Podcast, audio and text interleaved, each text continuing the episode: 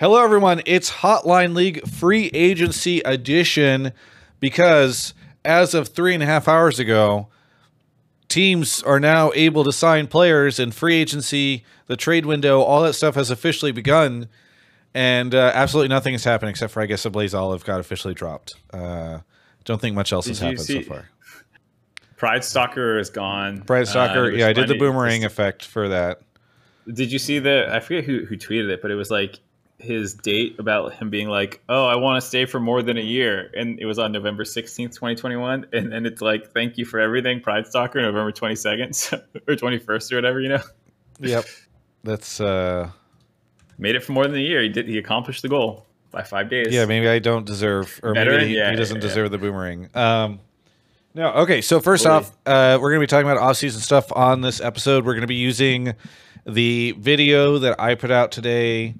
Uh, if you want, you can go watch it. I don't know if it'll be out of date by the time that you all are watching this on like podcast platforms or YouTube or whatever. But uh, that's there's a spreadsheet that I showed there that we're going to go off of and uh, maybe some more news will break during the show. I have no idea, but we're going to be talking about all that stuff. And so this show will be primarily about these projected rosters. I have projections of 90% confidence. There's probably one or two that'll slip or change last minute, but for every uh, spot in the league, with the exception of FlyQuest ADC, um, which I have as probably Doc Dam Ruler or Teddy, probably not Ruler.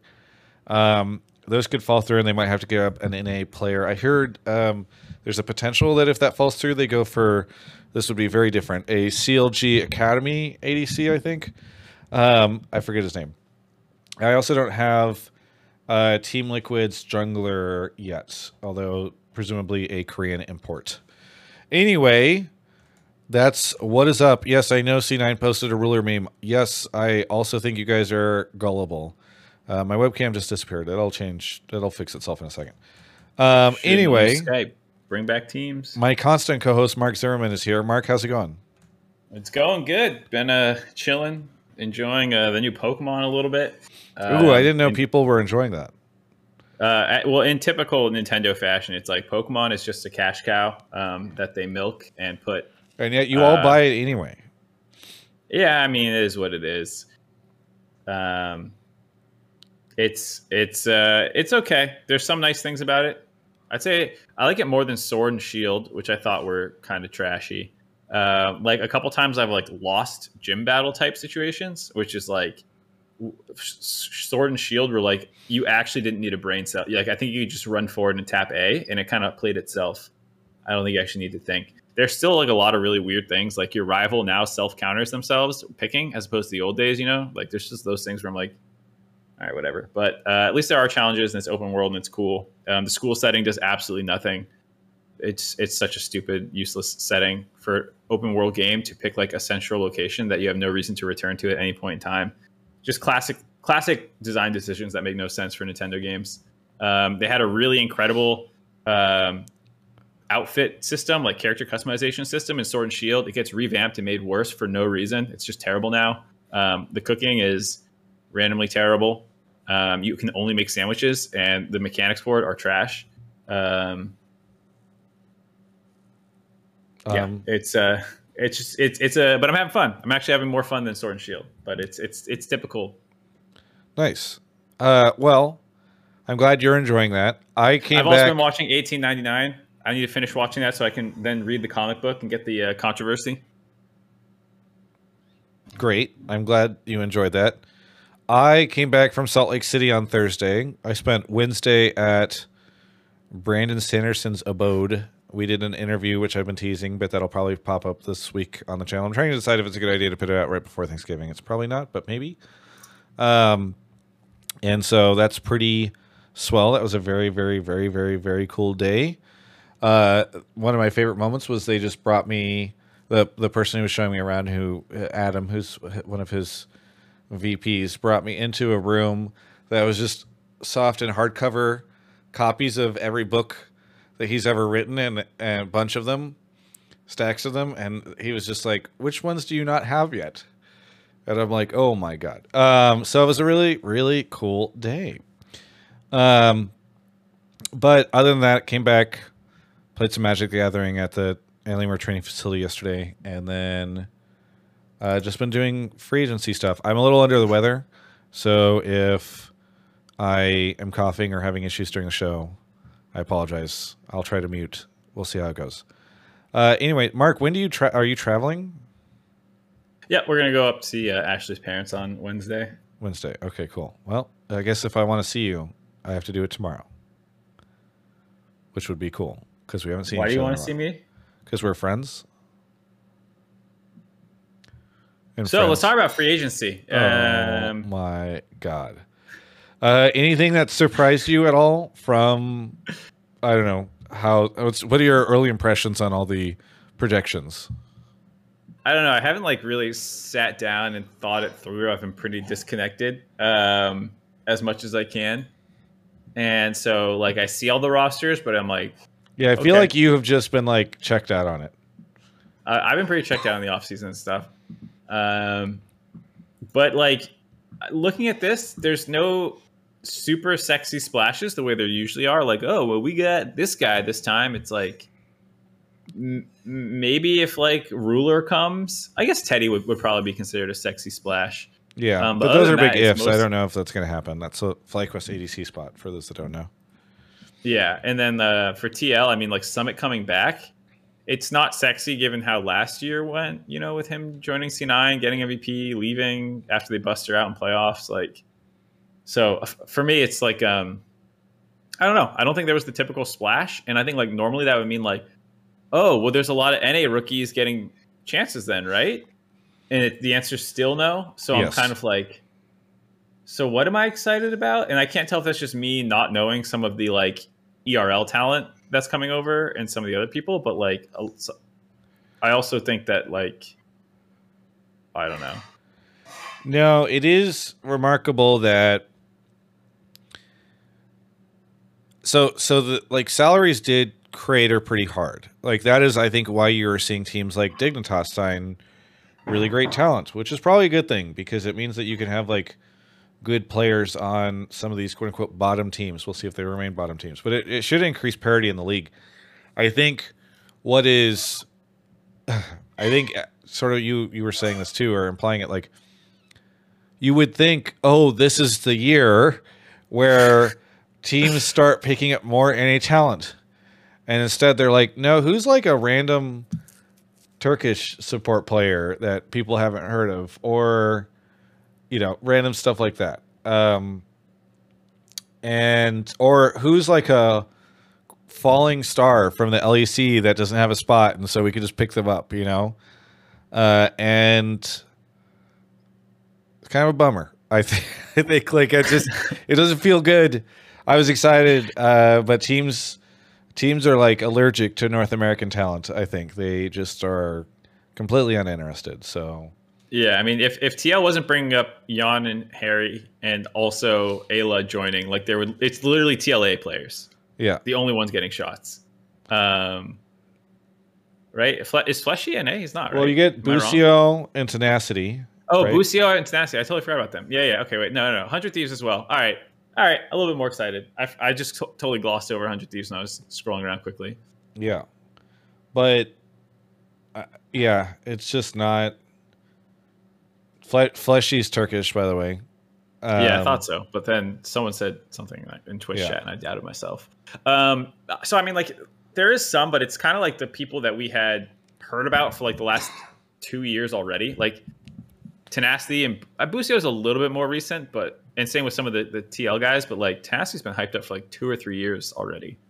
Um, and I feel like it's gonna be like he's he's joining a good team at least, but it's it's still gonna be like I don't know. I'm worried that he get he gets like overhyped because normally you would just be like this kid looks good, and you would just see him. Yeah. Like in other regions, I feel like when someone's like this kid looks good, you just they just show up in your league, and here it's like look, his contract prison for three years. Let's see how he is. like, okay. Fun fact: if if all these projections end up coming true, or getting fulfilled, or whatever, if you played on FlyQuest this year, you do not get to play in the LCS this year or this coming year. all every FlyQuest player out of the league. Oh shit! Afro's gone, huh? Well, sad. I mean, you look at the chart, you don't see him on here, right? Like I don't, yeah. and I don't know, well, right? like maybe sometimes what happens is you hear a player's gonna be playing and then you hear like, oh, they're sharing roles or something changes last minute, like an import gets cold feet, and so then they end up picking Aphromoo or Biofrost or something. I like this stuff could happen, but yeah, like as of right now, there's a lot of players who, quite frankly, like Abbedagge, where is he going? It look, I mean, he tweeted out the McDonald's meme earlier. This man has been in the last three LCS finals and won one of them. Does not have a starting spot in the LEC or LCS next year. Yeah, I feel like there's going to be some academy signings, and I assume between spring and summer, these rosters will get shuffled around. Um, especially with the cratering, you know, uh, contracts like you're talking about, that like um, the gap to slot in a veteran is probably not as bad as it might have been like a couple years ago. Um, where like if you did take a cheaper contract on a younger player and they weren't working out, you know, like slotting in a veteran was probably just something you couldn't afford to do.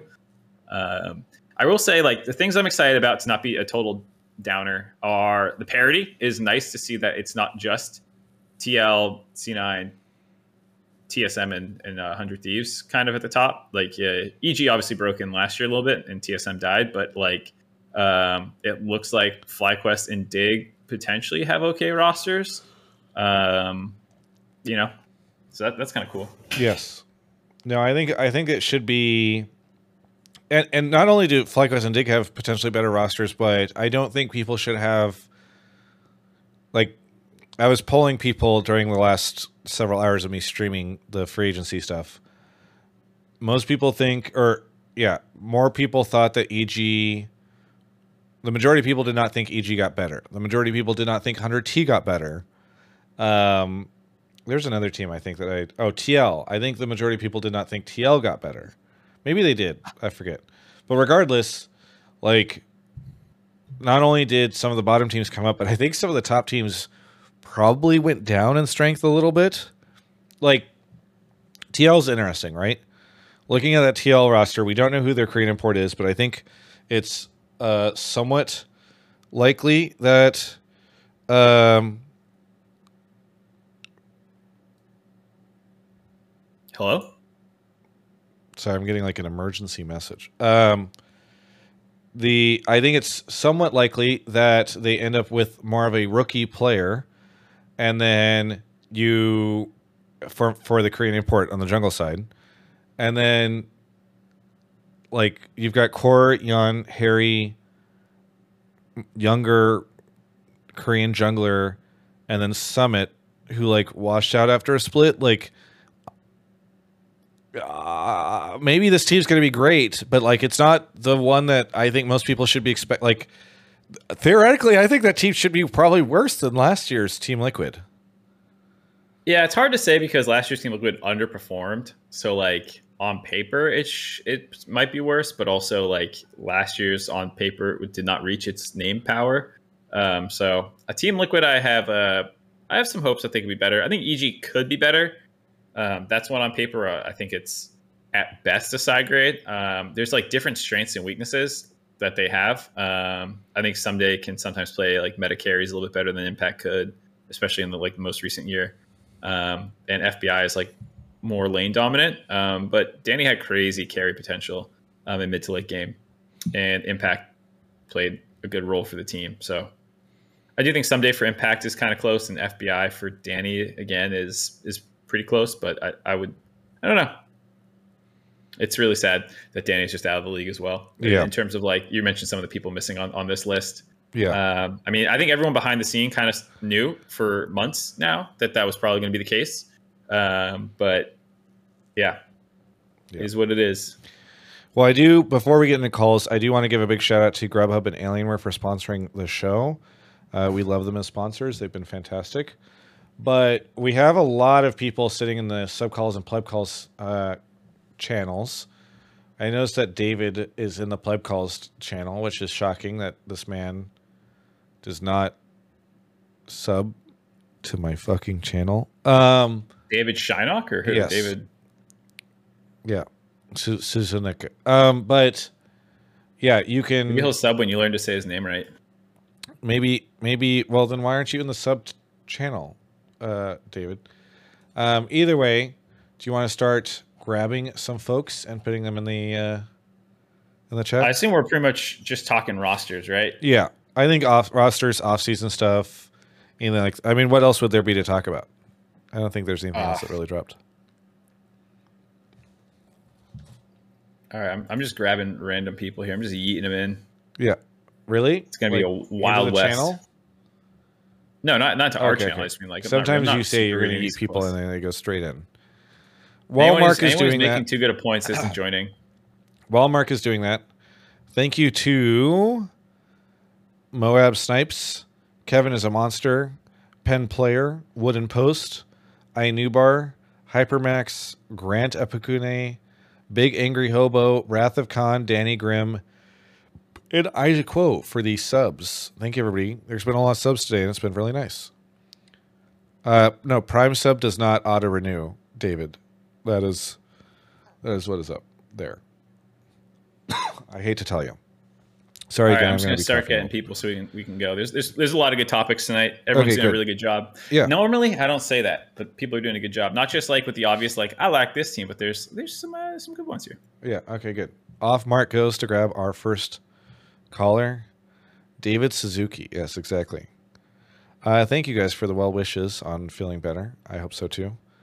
Uh, David, if you want your sub to alert, you have to like refresh Twitch, I think, and then press the button that says alert or whatever.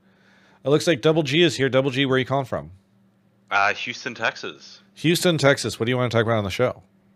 Uh, yeah, so my take is basically that I think um, Cloud9, they didn't make any flashy plays, but they picked up two incredible mid lane talents, and they, most importantly, retained Fudge, Blabber, and Berserker, arguably all the best players in their role in NA, and I think that they should still be considered favorites for Spring Split.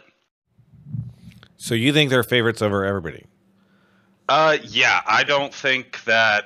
I think that a lot of other teams like Dig, Hundred Thieves, they are making flashy plays, but I think Cloud9 they just came off of winning Summer. They kept really great talent, and their new mid lane talents have really high ceilings. So I think that they should be able to slot in well with a established Cloud9 system and should likely win spring, basically. Well, for those that don't understand or don't know much about Diplex, Mark in the Twitch chat was just talking about how he can speak uh, about Diplex. So I'm going to let him handle that while I go grab something from the front door. Fucking troll. Uh, Raz was asking who could speak on it, so I said he could, and I said, I said I could, and I said he plays mid and he's from Europe. So there you go. So you need to know European mid laners are great. Um, I think uh, I don't know. We'll see. I, I, for the most part, C9 seems to do their homework on uh, bringing people over who are not immediately like jumping off the page and, and get a fair amount out of them, or not jump off the page, I should say, but like things that the casual North American fan, me as well, uh, don't know a ton about before I do research, and then they end up working out. So um, he's top two mid in LFL. That's what Peter Dun said. So, uh, So we replaced 2.0, Takui. Here we go. Yeah. We swapped Or swapped Aka to 2.0. We'll see. One of the two. Okay. Uh, well, I think what's interesting is people in the chat started like laughing at the C9 stuff. And I again, I do wonder if people forget that C9 just won summer. Like, this is our No, current reigning champion. No. No, they are not. Well, I think, yeah, I think a lot of people are looking at their world's performance and thinking, well, they look terrible against like T1, therefore they're going to look terrible in NA. Like, Fudge's performance against Zeus doesn't mean that he's suddenly going to be terrible against Impact and Ssumday when he just body them during summer playoffs. Like, it's a much weaker region, and that's kind of where we need to frame the discussion. We're not going against T1 or DRX here. Um, Fudge versus Summit will be hype. I'm excited to see that. The man who put him in mid lane and stunted his growth, coming back, getting revenge on him. um, no, revenge is on I think- immortals. I think uh, so. To the caller's point, to get serious for a second, I like I'm with you most of the way there. You know, favorites to win the LCS. I don't know. I don't know quite about that. I need to think more, but I, I do think that they are top half of the league. Um, in that conversation for like should be pushing into potentially the finals if Diplex works out because the rest of it obviously does. Um, I will say, uh, as someone in Twitch chat mentioned this too, but like to be fair to Cloud9, they got hot for exactly playoffs, um, and that's it. They did not look great during the regular season. They were very hot or cold. Um, at Worlds, they did not look great. I know you're saying they look they just won the championship, but it was like also a period of time where everyone else was imploding. Like EG was the best team all split long, and then obviously things went wrong. Um, and then Hundred Thieves never got over the hump for the year. Neither did did TL. Uh, so like their competition was kind of weak after that point in time. Uh, Hundred Thieves was always good, and TL was kind of always struggling. I don't want to make it sound like Hundred Thieves was bad, but like um, they Hundred Thieves was never in the conversation for best team of like that year at any point during the year. Um, whereas like even C9 in spring, there was a case to be made that they were the best team for a portion of that time. Um, the only time Hundred Thieves could arguably be the best team that entire of, of the year was like right when C9 slumped into playoffs and 100 Thieves beat them. And then they, they had that kind of playoff stretch through winners and then they lost to EG in finals. Um, but, you know, that that's that's almost it. Um, so my, my point is just that, like, I don't think C9 in summer demonstrated that they were like head and shoulders above a bunch of other teams in North America. I think a, a number of circumstances went right. Bot lane was uh, pretty uninteractive. It was just like scaling bot laners with enchanters. Um, a lot of people like Fudge did play well to your point. Like he, he was clearly the best top in NA during that stretch of time. Um, but it wasn't like he was dominating top lane for the entire year or, or split even. So um, I, I think uh, it's tough. I it's I, I'm I'm with you that they will be a good team. I don't know if I would put them down as my favorite um, without more consideration yet. I am putting them down as my favorite. Okay. So, because here's the thing, who were also who else was at summer finals with C9, EG, and Hundred Thieves, and I don't think either of those teams are going to be as strong in spring as they were in summer. And so, even if there are like meta considerations to be made with C9, like I don't expect that in spring they will face much of a challenge from a lot of these other teams. They are also one of the few teams, like what it's them, and hang on, it's hang on, I need to think through this. It's are is it only them and and CLG who have kept the majority of their roster? No, I guess EG uh, three out of EG also kept the majority of their roster. Yeah. And I guess technically TSM did because they've got solo Maple Yeah. Chime. Yep. Okay.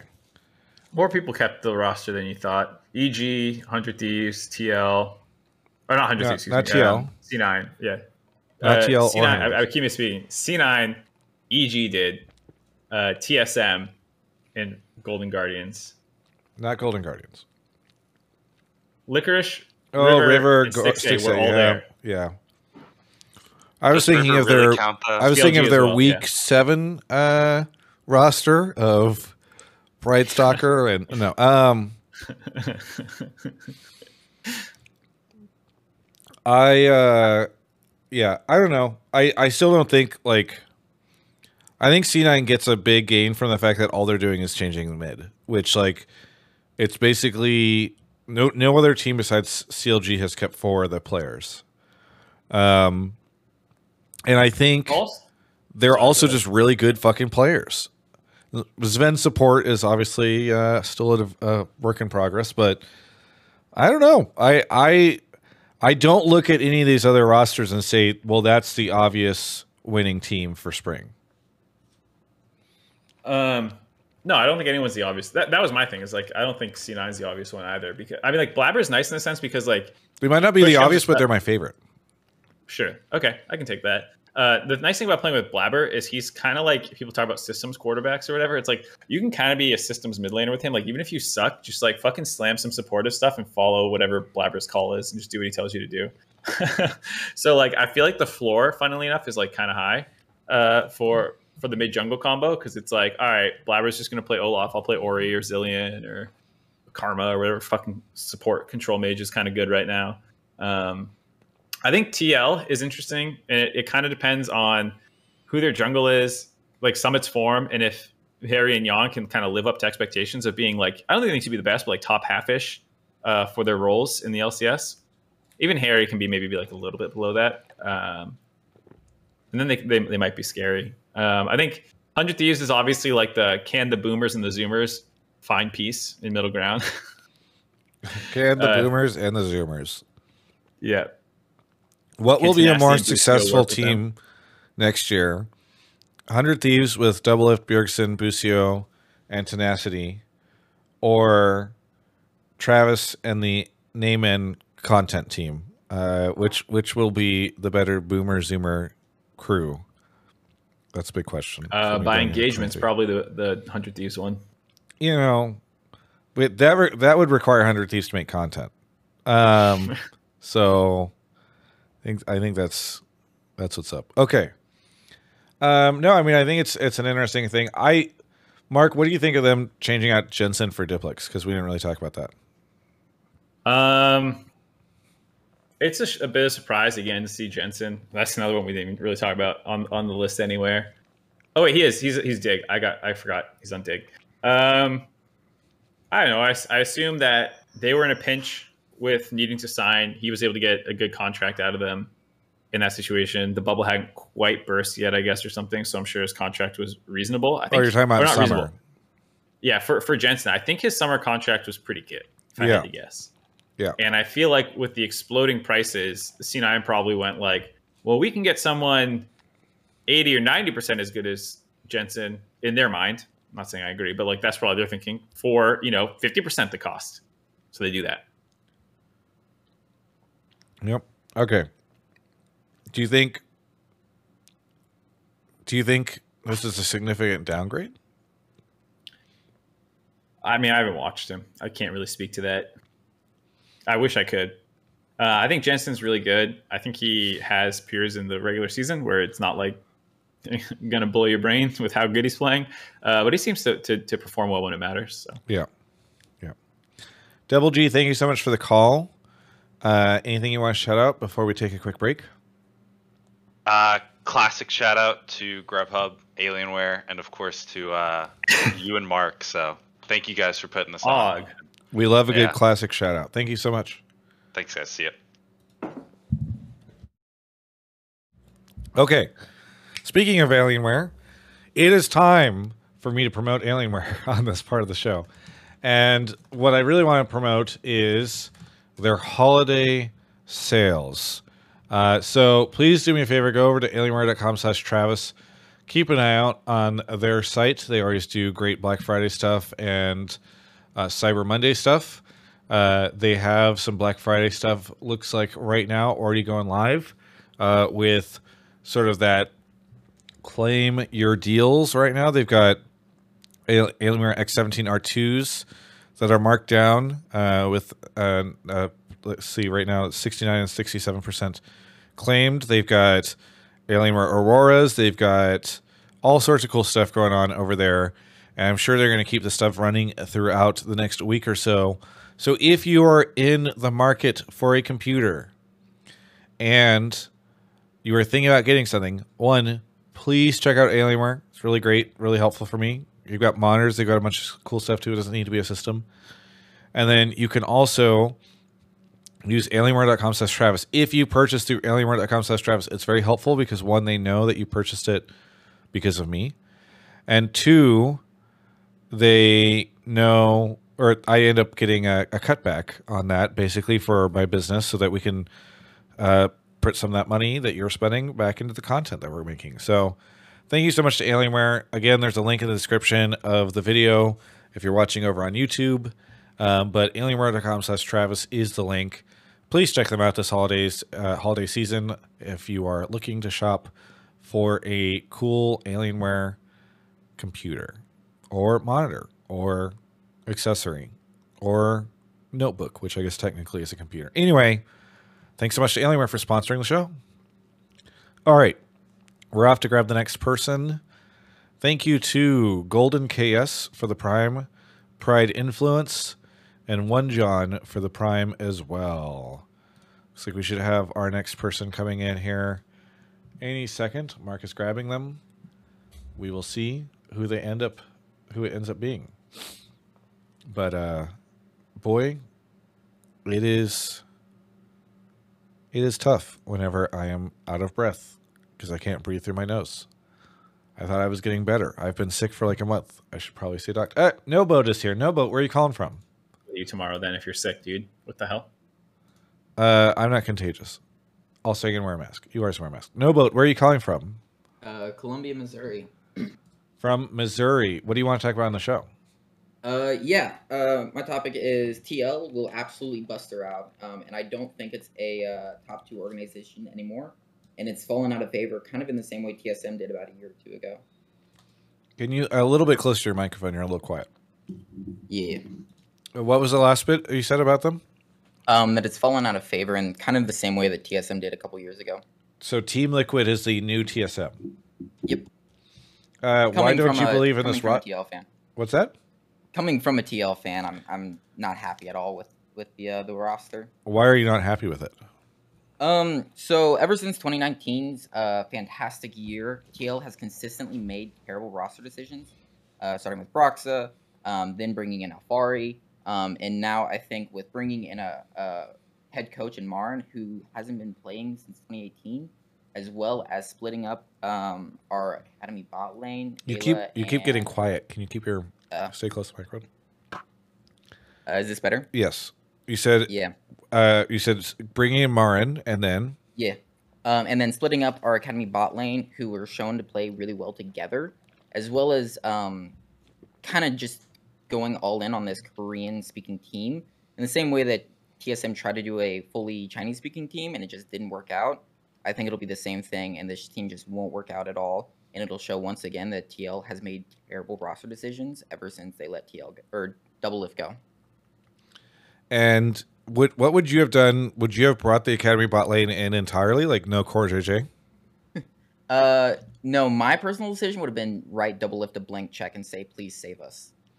But uh, yeah, if if That's gonna was be a the hot take. decision- Yeah, uh, I've been saying that since uh two years ago that Steve should be writing that blank check. But no, I I think cutting core for the bot lane would have been fine, keeping Bjergsen, but I I prefer core over over them anyways. Gotcha. Okay. And, Travis, and what do you think? You go first. wait, one last question. How do you think this roster will do? Uh, fourth. Fourth. Okay, so they stay fourth. Well, it's hard to call them the TS like the new TSM if they don't get ninth. They got Yeah, ninth in uh 2020. No, no, Yeah, he's well, I meant, saying like, like, T- TSM would love to be the perennial fourth place team at this point in time. Like, T- you compare them to TSM. TSM fell TS into the gr- they cratered, right? So Yeah, True. TSM lost all of its like key staff, or like what was like had been the key staff at that time. Um, they lost their like biggest name of the franchise. They lost.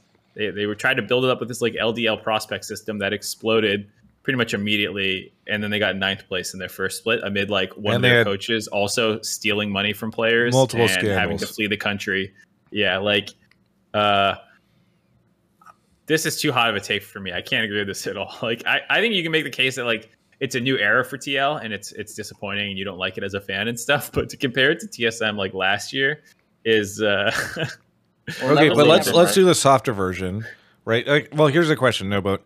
are you coming at this more from the fan perspective of like they're going to lose a lot of fans, like they were a really popular team and they're not going to be popular anymore? No, Okay. I'm coming from it like a competitive standpoint. Okay. I don't think this team will. Well, then there's no compare. I there's, there's nothing like TSM. TSM, you can't say they're going to get fourth. Okay. Anyway, whatever. So let's just talk about it as if are they going to get fourth? Um. Yeah, I think fourth is like probably realistic for this roster. I mean, I think I don't think they're a top two. I don't think they'll they'll get first or second. Yeah. Yeah, I mean they could sneak in up there, but I think like C9, EG, 100T, maybe even Dignitas are better candidates. I was gonna say there's like there's like six teams you could make a like decent case for winning the split. Not like you, you really think so, but like it's not outside the realm of possibility at this point in time. Yes, Uh, we used to be like a two or three team region. We're becoming like a five or six team region at at least at this stage. Yeah, I mean, like CLG is kind of like the dark horse, right? Uh, no offense to Golden Guardians, I don't see it. Um, I don't really see it with Immortals still. Uh, but other than that, and TSM, I don't really see it. But C9, TL, Hundred Thieves, EG, FlyQuest, Dig, and then again CLG kind of as the black horse. It feels like. I, I- think TL. Um, to your point, you're calling them fourth. That's actually not that bad given what we just said because they could be six. Like I actually could see a Sure. world where they're six as well, where like. Uh, Yeah, you know, Haeri and Yeon struggle a little bit. The all Korean thing isn't working quite as well because like culture shock and like you, you said, Marin hasn't really coached before, uh, or at least as far as I'm aware, and seems to be anyone aware on the internet that he hasn't really coached before. So like, um, yeah, I, could see a world where there are a lot of like unknowns and problems that that manifest. And to your point, it, it kind of tanks them. You know, if if you Yeah. wanted to say that like they're gonna tank and this is this experiment isn't gonna work and they're gonna lose their fans in the process because people aren't going to feel connected to this roster, or like whatever you want to say. You know, like I could buy all that. Just not the just not the TSM from last year part. Maybe not from last year, but I mean, when's the last time that TSM's been considered like one of the best teams in the in the in the region? I I mean, when was it that they were like what was it? Summer of 2020 that they were the best they won? And Yeah. before that, how how many times have they won since franchising? So it's it's this uh like gradual decline of just like expectations that TSM has now that I think TL is following in the footsteps. So you're not saying like TSM just from last year, but kind of this, No. this slower decline. Okay, Yeah. okay, man, that, that- I that's a little, yeah, I, I can buy that a little bit more, but I still don't know. I assumed I had missed something, Mark, until you pointed it out. If you go to the the wiki, Marin's thing literally says like 2018, and then 2022 became the coach of Team Liquid. Like that is that is an interesting time skip. I guess it's like that I s- what is the um? Can you please explain this gap in your resume or your your work history or whatever? Like, what was that conversation like in the in the interview process for him as a coach? Like, I just think it's hmm. Some people said military service, but isn't military service a year? He finished his military He- he- service before, right? Yeah, yeah, you, you're about to say what I was about to say. I was just delayed on it. Yeah, he finished his military service before he even went pro. I'm pretty sure. So, Twitch chat. This is feeling like when you were trying to get us to use Microsoft Teams at the start of the show. Um, anyway, uh, yeah, I don't know. I It was military, but that's still longer than, than necessary for military. here is one of my biggest things about this roster.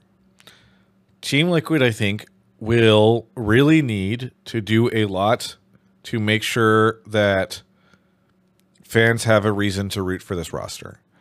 And I think that means creating content, creating a lot of translated content, uh, doing a lot to make people care because I think the region is fairly burnt out on import stuff.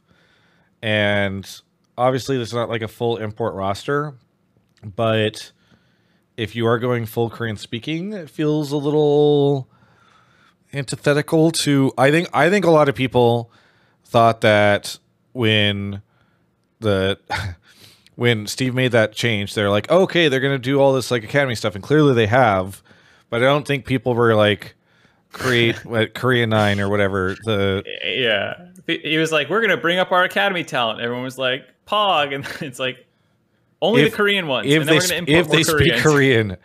Um, so I just yeah, I I I think it's really important that they end up. Uh, I think it's really important that if they want to re- retain like fandom for their team, that they make a pretty big effort into marketing these players and making people care about them, which has not been historically LCS teams' strong suits. So I, I will say, I'm curious to see if they'll be able to retain much fandom. here's the angle I like, and I'm excited. Well, whatever, never mind. I, I think so, I actually pulled someone with that topic, so I'm, I'm Okay. gonna say it. Great. Uh, thank you so much, Noboat, for the call. Anything you want to shout out? Uh, yeah. Shout out my friend Caitlin Kamboom. She's on here all the time. And yeah, have a good one. She's she's on the show all the time. No, she's hanging out in chat all the time. Oh, I, I haven't seen her in millennia. Anyway, She took me to my first LCS event. So thank you so much, Noboat, for the call, and we'll catch you next time. have a good one. All right. Are we off to the next caller? Looks like it. Yeah, I think so. All right. Thank you to Bastion the DJ, uh, XZRX Reaper, AJ, AJ Ray 500, and Rip and Peppery. Thank you for the, the primes, everybody. It's very nice of you. Oh, and there's SteelX95. Thank you. Thank you. We're hitting we're hitting numbers on subs that we have not hit for a very long time. Uh, I don't know why once I started doing the show, my webcam started dying far more often than it had been, but it is what it is. Murderino is here. Murderino, where are you calling from? Yeah, I call him from Ontario, Canada. Canada. We love our Canadian callers. What do you want to talk about on the show? Yeah, my take is that TL going with the all Korean roster is actually the ultimate test of that NA work ethic that there was a recent blame game about, I think. Mm. Um, ah, And the question is if they do underperform, uh, is it really kind of the environmental uh, impacts to that, such as, you know, bad North American solo queue? so yeah. Do you want to talk a little bit about the work ethic part? Yeah, I think by bringing in people like Marin, uh, Core JJ with his recent uh, interview talking about how he's kind of been reinvigorated, Summit coming back into NA, having kind of a, a chip on his shoulder from kind of getting kicked out last time, as well as whoever the uh, the jungler they bring in is. I think they have a lot of good cultural aspects to be able to bring that kind of Korean approach to the game, Korean approach to practice, uh, and, and really develop more of a, a culture towards dedicating yourself to you know committing to it and working the real uh, the real hours that they have to put in. I understand the concept that you know theoretically the average team is putting in you know more than the average person, but it goes back to kind of that blame game question of compared to the other players, who's really putting in the extra effort to be able to get into that you know top one, top two placement. So one of the challenges, Mark, with this is just like I think one of the things you talked about in that episode and you've talked about generally is the scrim schedule situation, right? And so if there's not another team that will scrim an additional block or like actually scrim similar to the Eastern teams, like they're kind of screwed. I guess maybe they had scrim academy teams or something. Um, so the two block system is like also what NA used to do too. So it's not really like a Korean thing. It is like now, but No, that's what I'm saying. we- well, I'm saying it's like it's not. It's it's like one more hour of scrims. It's like not something that North America should be hesitant to. Um, so like the whole like it's ju- it should just be the norm in my mind. Like I don't want to I don't want the five scrim system to be the NA system. That's the European system that we stupidly adopted.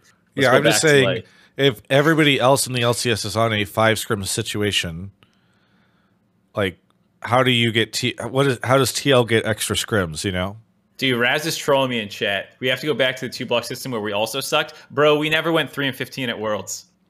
We never got 0 10 in a week or 0 9 in a week. It's gotten worse. Go check the numbers. It's gotten worse ever since we adopted that goddamn system. Get me out of it for the love of God. Anyways, um, yeah, it, so you do have to have like enough movement at the top to kind of brute force the rest of the ecosystem into doing it. Um, but I will say Core JJ is one of the most influential people in the scene in terms of being able to like get changes through. Um, and I think enough people that I've talked to behind the scenes also agree that this is a really dumb system. Uh, so I do think it's possible to get it to change. I've heard Core JJ also doesn't like the that the the five block system. Um, so I think there's a decent chance it changes in this offseason. I'm not like 100% certain. I hope it's something that's on on the books for a lot of the top teams to look at. Um, but yeah, that uh, it is something that people have to do. But but to the broader point, even if they're stuck in the same system of the 12 to 5 scrim set, to the caller's point, uh, I do think this is a really interesting experiment because if everyone is on board with this mindset of grind lording um, and just being the, the number with the raw, or the team with the high highest raw number of hours and doing their best to implement um, a Korean LCK style work ethic in North America, despite the latency issues, despite paying queue times, just general lower quality, this different scrim block to your point, Travis. Like if they can still get results, I mean, I do think to the caller's point, that does answer some questions about our decision making and how we we treated things. Well, at the start of your your conversation, I was worried because Bakery, who's the Dignitas general manager, and chat said, "I guess the scrim blocks must be the problem." So then I thought you it was unlikely you were going to see a change to the scrim situation. Then Bakery said, "There's an ongoing discussion about changing scrim systems." So I don't know what to believe because the person seems to believe that the scrim problem is not a problem, but that also there I might mean- be some some changes to it. So As I said in the video where I talked about this, it's a it's a pie chart, you know, where there's there's different problems and they're all different sizes of the wedge, and the scrim blocks are bad. The, the, the current system's terrible. I've not heard a single reason logically. I don't care about results. I'm not going to do results based analysis. I've not heard a single logical reason that it is better than the two block system, other than it's easier logistically to handle but like it's worse practice. So like the reason that people kind of like it is that like oh well I only need to book one scrim partner and like there's not this gap in the middle I need to worry about how to like use efficiently and like it's just easier to work with. Uh, and if you cancel scrims for the day, it's like great, we cancel scrims for the day, two and a half hours, great, we're done. Like, but none of those are compelling reasons for me about like making you a better team. It's just like again easier to manage, and that's not a reason to do something in my mind. Like, especially since we all used to scrim the other way, and by all accounts, it was better. So I that that's we're, we're going down a rabbit hole here. My point is, to the caller's point, I'm on, I'm on board with this as like a very interesting test bed because if, if they do put in the grind lord hours and they get fourth or fifth, like the previous caller was saying, well then like, mm, hmm, what does it mean? so yeah, I think inter- there are a lot of. Oh, sorry. go ahead, Murderino. Yeah, I think there are also a lot of different ways they can put those hours in that don't necessarily require those scrim blocks to change, right? Like there is champions queue, there is you know doing one on ones, you know there's working just through solo queue to you know expand your champion pool, right? Everybody was complaining that you know Summit could only play Gnar, right? This is a way for him to show no, he's gone to you know LPL expanded it, he's working to get into any of the new champs that become meta right? There's a lot of different ways that they can end up putting in those hours, even with scrim blocks not changing. I forget was Summit playing much Champions Queue when he was here before? Did Champions have Queue it? was in spring, right? It started in spring. Yeah, yeah, they had it. They had for- it uh, all year. I forget. Okay, don't yeah, remember what Chad his says he numbers were. was. Summit was spamming Champions Queue. Okay, because I remember Fudge did not play a ton, so I was trying to remember. Like C9 was a very weird. Um, Yeah, like Zven was a grind lord, but he wasn't playing. Winsome, I don't. I think Winsome played, but I don't. I can't remember. Yeah. Yeah. Okay.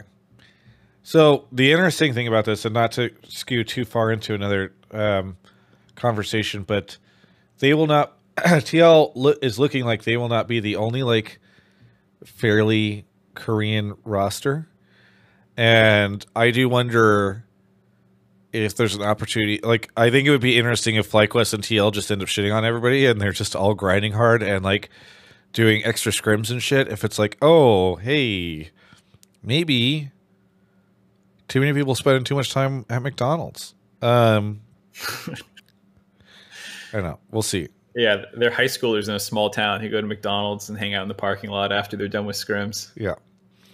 Uh, either way, thank you so much, Murderino, for the call. Anything you want to shout out before we go on to our next caller? Yeah, I just want to shout out uh, Alienware, looking at picking up a new monitor from them, the QD OLEDs. Those things are sick. I love my Uh, QD OLED monitor, so yeah. It's so it looks so good.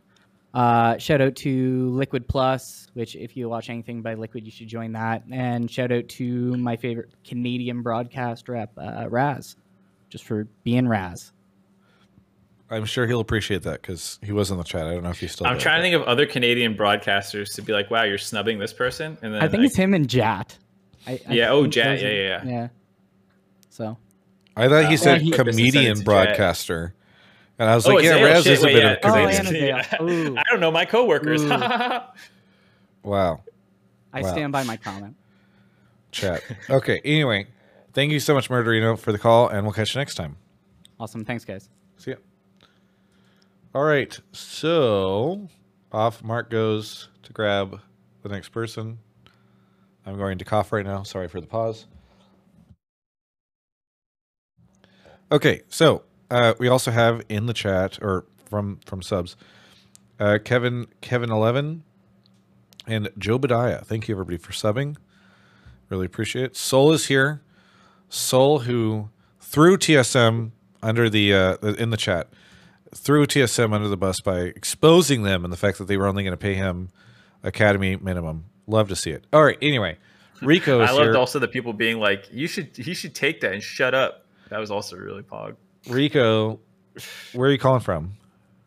I'm calling from Westchester, New York. Westchester, New York. What do you want to talk about on the show?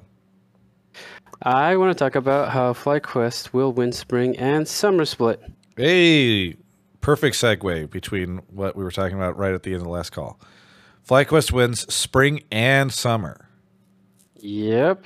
Why do you think You that? don't think does the AD carry not matter between Deokdam, Ruler, and Teddy? I mean, to be honest, uh, they're gonna do exactly what we expect. Uh, what we hopefully expect the Korean uh, ADK import to do, and that's to carry, which we kind of lacked in in FlyQuest with Johnsun. He really, really needed resources or a great big push for him to carry, but whenever FlyQuest didn't have that, they just fall apart. But I also hear that um, potentially pays some uh, like an AD carry sub for a Ruler might be of interest, which might give us like that Berserker um, kind of thing.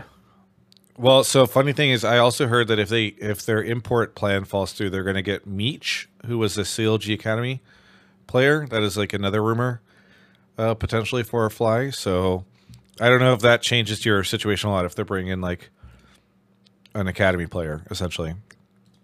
I mean, no offense to Dawson, it's he's pretty much equivalent to a Academy AD carry, and we did pretty well, even though we lost to TSM. But you know, FlyQuest has for the past couple of years had like a mediocre roster. Everybody's doubted them, but they did pretty pretty well.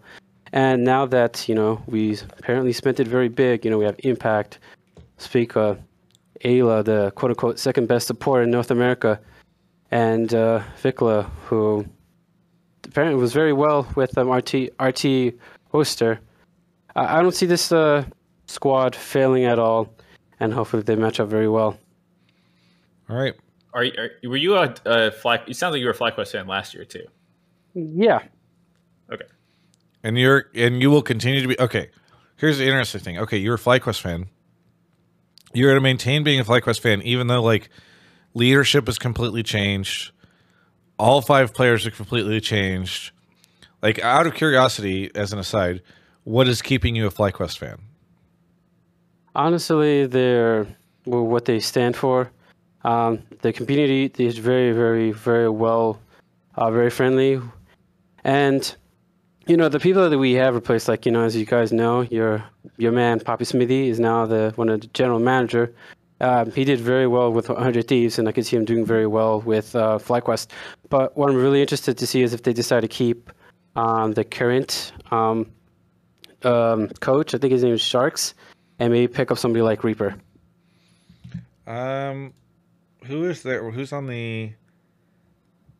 Yeah, so Sharks and Richard are their current coaches on the LCS or sorry the the contract database. So that's an interesting question actually that I hadn't really thought about. I tend to ignore coaches a little bit during free agency. Maybe I shouldn't, but makes my life easier.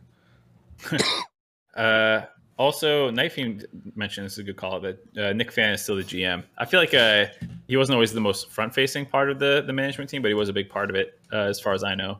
Um, so at least there's that kind of consistency. Yeah, that's true. Yeah, I don't know if Jeff oh, was, Je- what, was Jeff there last year too. Jeff is not there Jeff- right at the moment. Yeah. Okay. Okay. Um, anyways, so there is still some carryover. And, uh, okay, so this take stepping back to how good they're going to do. Uh, I'm pretty. I, I don't know. Maybe maybe I'm crazy, but I feel like a little a little skeeved out. Am I the only one a little skeeved out by this roster? And can you elaborate on skeeved out? Normally, skeeved out is Uh, how I feel whenever I'm like walking down an alleyway late at night, and somebody Yeah. approaches me and tries to sell a watch from their trench coat. Yeah, Uh, that's that's basically what this is. Is FlyQuest is coming up to you in the dark, and they're like, these players should be good. You should like us, you know. But like, I don't Yeah. know. There's much evidence that that watch actually works. You know that like this is actually a, a good purchase in my for me. You know, like yeah, Vicla's good, but also he's never played overseas. Things you know, like culture shock is a real thing. There's a lot of factors that can go on. Uh, you know, Papa Smithy, I'm sure, is going to be able to do his best to to get the team in order to like have staff on hand to try and make it not that bad. But like you have two first time import Korean players. Um, do have impact there to make it like hopefully a little bit easier of a transition or whatnot. Um, but like that's always a little just like I don't know how that's to go. Uh, Spica and VicLa, obviously you're to have to learn to work together. Uh, uh, Spica, you know, like he played with Maple and they were they were they were good, I guess, but like good enough to like win the league, like the caller's saying. Like I don't think this would be a bad team when I say it's heaved out. I don't mean like they're to explode to be terrible, um, but I could see a world where this is a dysfunctional team with like Ayla and his bot lane are not having a ton of synergy, mid jungle not having a ton of synergy, Impact just like doing sin shit in the top lane or something. You know, like I could see a world where this roster just like does not come together. Okay, you know what? That's Uh, actually a really good point because this feels a little bit. It, I could see it feeling a little bit like that old school, like what 2019, 2018 roster building function, maybe even earlier than that, where it's just sort of like, Or, like GBM would come over, you know, and you'd be like, Yeah. GBM was good in the LCK, and then you would like come here and be fine. But yeah, like, you kind of like hodgepodge a team together of people that theoretically all should be good, but without necessarily thinking too much through. I don't know. yeah, it's like players in Korea are very good. Don't get me wrong, but there's like this assumption that like if you were top three in your role in Korea and you come over to NA, you will shit stomp your role, and it it usually didn't happen. And they were usually like fine, good. They, they were usually good, but then like you still also had to like work with your entire team, and it didn't always come together in that way.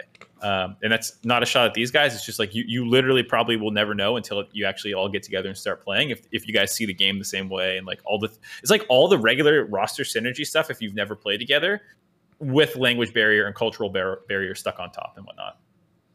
Which is why I pointed out, hey, you know, I want to know if they're going to keep the same coach or they're going to pick up somebody like Reaper, who's Korean, who can definitely bring in that Korean aggressiveness into this roster. That's actually a really good point. We don't know how Papa Smithy and Reaper felt about each other at Hundred Thieves, and so I guess if they don't end up working together, we'll just know that they fucking hated each other. Uh, I think that's a takeaway from from this. No, uh, I think Or, or it's totally nepotism if he does bring him over, and that Reaper was never good anyways, and that you know, it was just Papa bringing along his friend. yeah. No, I think I think that's it's true. Either way, it's a scam.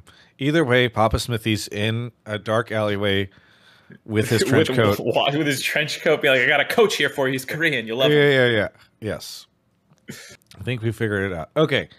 Uh I I'm a little more I'm a little more confident in this team than Mark is, but he did sway me pretty heavily into the skeptical category because it is it is true. I mean, it is just a random it, they replaced every player previously and have just brought in all these players without maybe too much experience working together between all of them and it's kind of like a collage and i don't really know what it's going to look like until papa smithy's done with the glue. Uh, just anyway point- just to continue our analogies. Sorry rico what?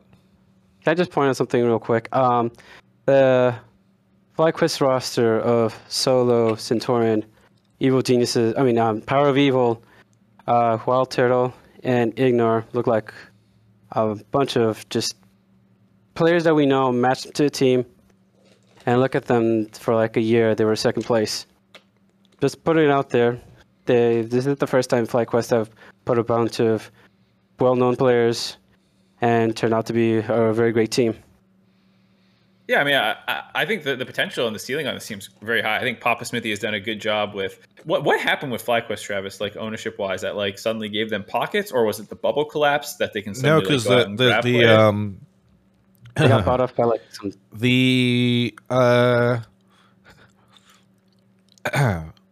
the individuals with conservative political aspirations uh, came in and purchased the team remember did you or did you not pay attention to any of this during worlds No, absolutely not. Are you kidding me?